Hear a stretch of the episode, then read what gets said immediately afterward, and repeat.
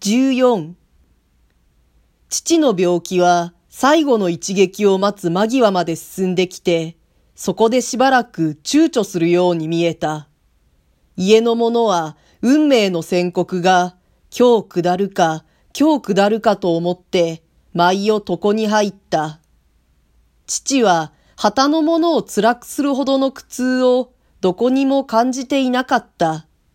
その点になると、看病はむしろ楽であった。用心のために誰か一人ぐらいずつ変わる変わる起きてはいたが、後の者は相当の時間に命名の寝床へ引き取って差し支えなかった。何かの拍子で眠れなかった時、病人のうなるような声をかすかに聞いたと思い誤った私は、一遍夜中に床を抜け出して、念のため父の枕元まで行ってみたことがあった。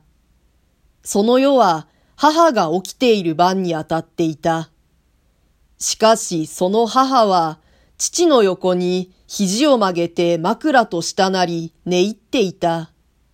父も深い眠りのうちにそっと置かれた人のように静かにしていた。私は忍び足でまた自分の寝床へ帰った。私は兄と一緒の蚊帳の中に寝た。妹の夫だけは客扱いを受けているせいか、一人離れた座敷に行って休んだ。関さんも気の毒だね。ああ、幾日も引っ張られて帰れなくっちゃ。関というのはその人の名字であった。しかし、そんな忙しい体でもないんだから、ああして止まっていてくれるんでしょう。関さんよりも兄さんの方が困るでしょう。こう長くなっちゃ。困っても仕方がない。他のことと違うからな。兄と床を並べて寝る私は、こんな寝物語をした。兄の頭にも私の胸にも、父はどうせ助からないという考えがあった。どうせ助からないものならばという考えもあった。我々は今年で親の死ぬのを待っているようなものであった。しかし、今年での我々はそれを言葉の上に表すのをはばかった。そうして、お互いにお互いがどんなことを思っているかをよく理解し合っていた。お父さんはまだ治る気でいるようだな。と、兄が私に言った。実際、兄の言う通りに見えるところもないではなかった。近所の者が見舞いに来ると、父は必ず会うと言って承知しなかった。会えばきっと私の卒業祝いに呼ぶことができなかったのを残念がった。その代わり自分の病気が治ったらというようなことも時々付け加えた。お前の卒業祝いはやめになって結構だ。俺の時には弱ったからね。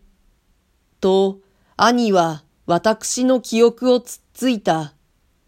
私はアルコールに煽られたその時の乱雑なありさまを思い出して苦笑した。飲むものや食うものを強いて回る父の態度も苦々しく私の目に映った。私たちはそれほど仲のいい兄弟ではなかった。小さいうちはよく喧嘩をして、年の少ない私がいつでも泣かされた。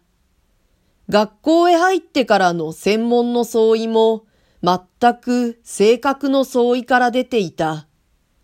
大学にいる自分の私は、ことに先生に接触した私は、遠くから兄を眺めて常に動物的だと思っていた。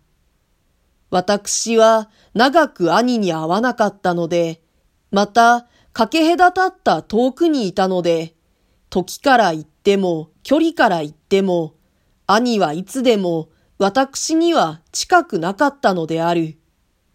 それでも久しぶりにこう落ち合ってみると、兄弟の優しい心持ちがどこからか自然に湧いて出た。場合が場合なのもその大きな原因になっていた。二人に共通な父、その父の死のうとしている枕元で、兄と私は握手したのであった。お前、これからどうする？と、兄は聞いた。私はまた、全く見当の違った質問を兄にかけた。一体、うちの財産はどうなってるんだろう？俺は知らない。お父さんはまだ何とも言わないから。しかし、財産って言ったところで、金としては鷹の知れたものだろう。母はまた母で、先生の返事の来るのを苦にしていた。まだ手紙は来ないかい？と、私を責めた。